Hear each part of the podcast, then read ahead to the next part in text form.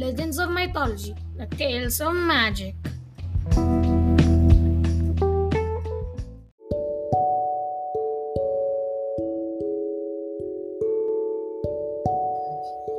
Before this episode starts, I wanted to mention that after every story, I'm going to tell a quote related to it.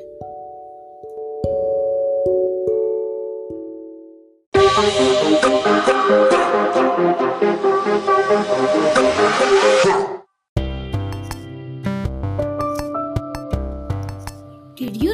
how Savitri outwitted death? I know. Shall I tell you? This is your narrator. Let's dive in.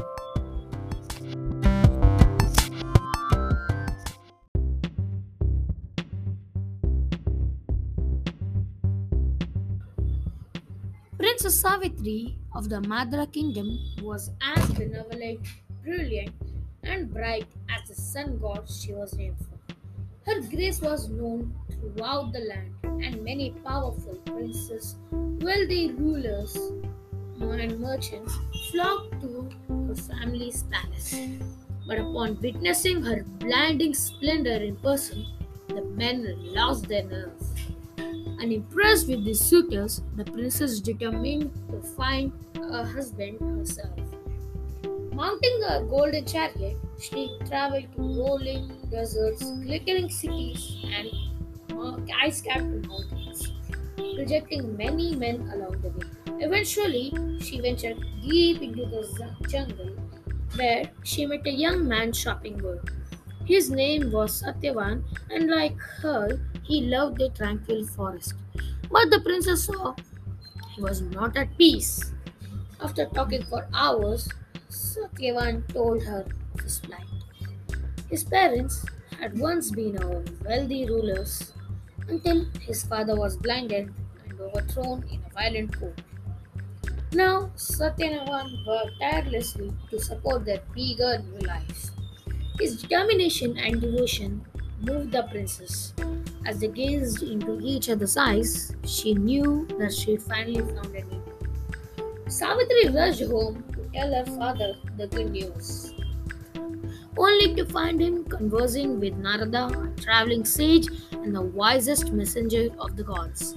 At first, her father was thrilled to learn about Satya, but Narada revealed a tragic prophecy.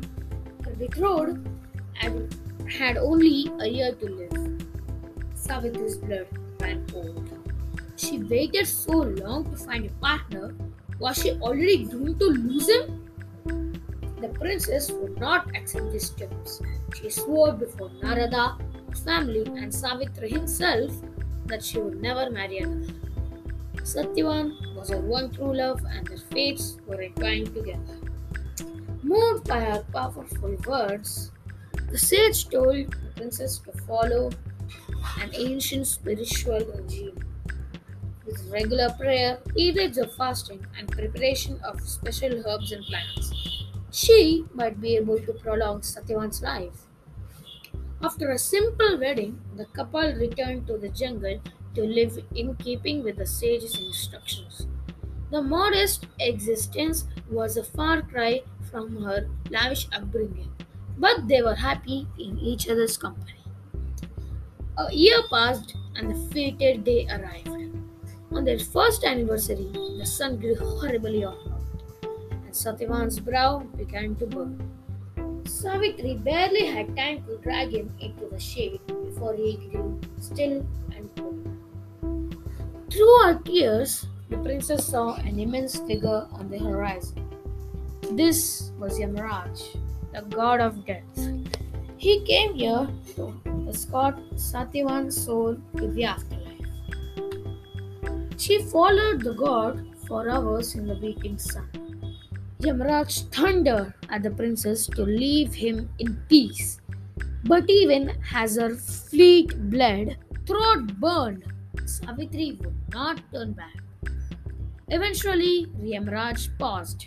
He would grant her one wish as a reward for her persistence, but she couldn't ask for her husband's life. Without hesitating, Savitri asked the god to restore his father in law's sight. The wish was granted, and Yamraj rode on. But Savitri's footsteps echoed behind him. Exasperated, the god granted her a second wish. This time she asked for Satyavan's kingdom to be restored.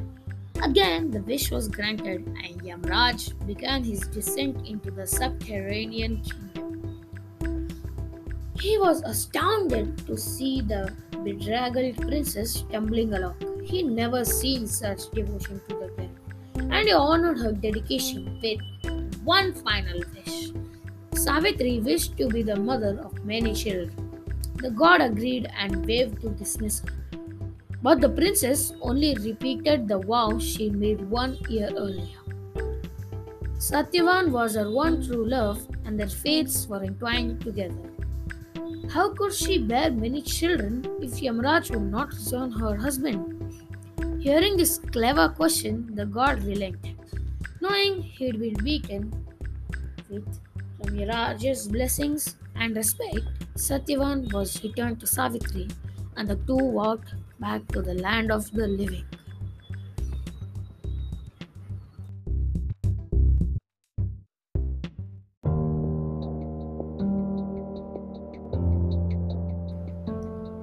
To be deeply loved by someone gives you strength, but to love someone deeply gives you courage. By Hester Hyotis.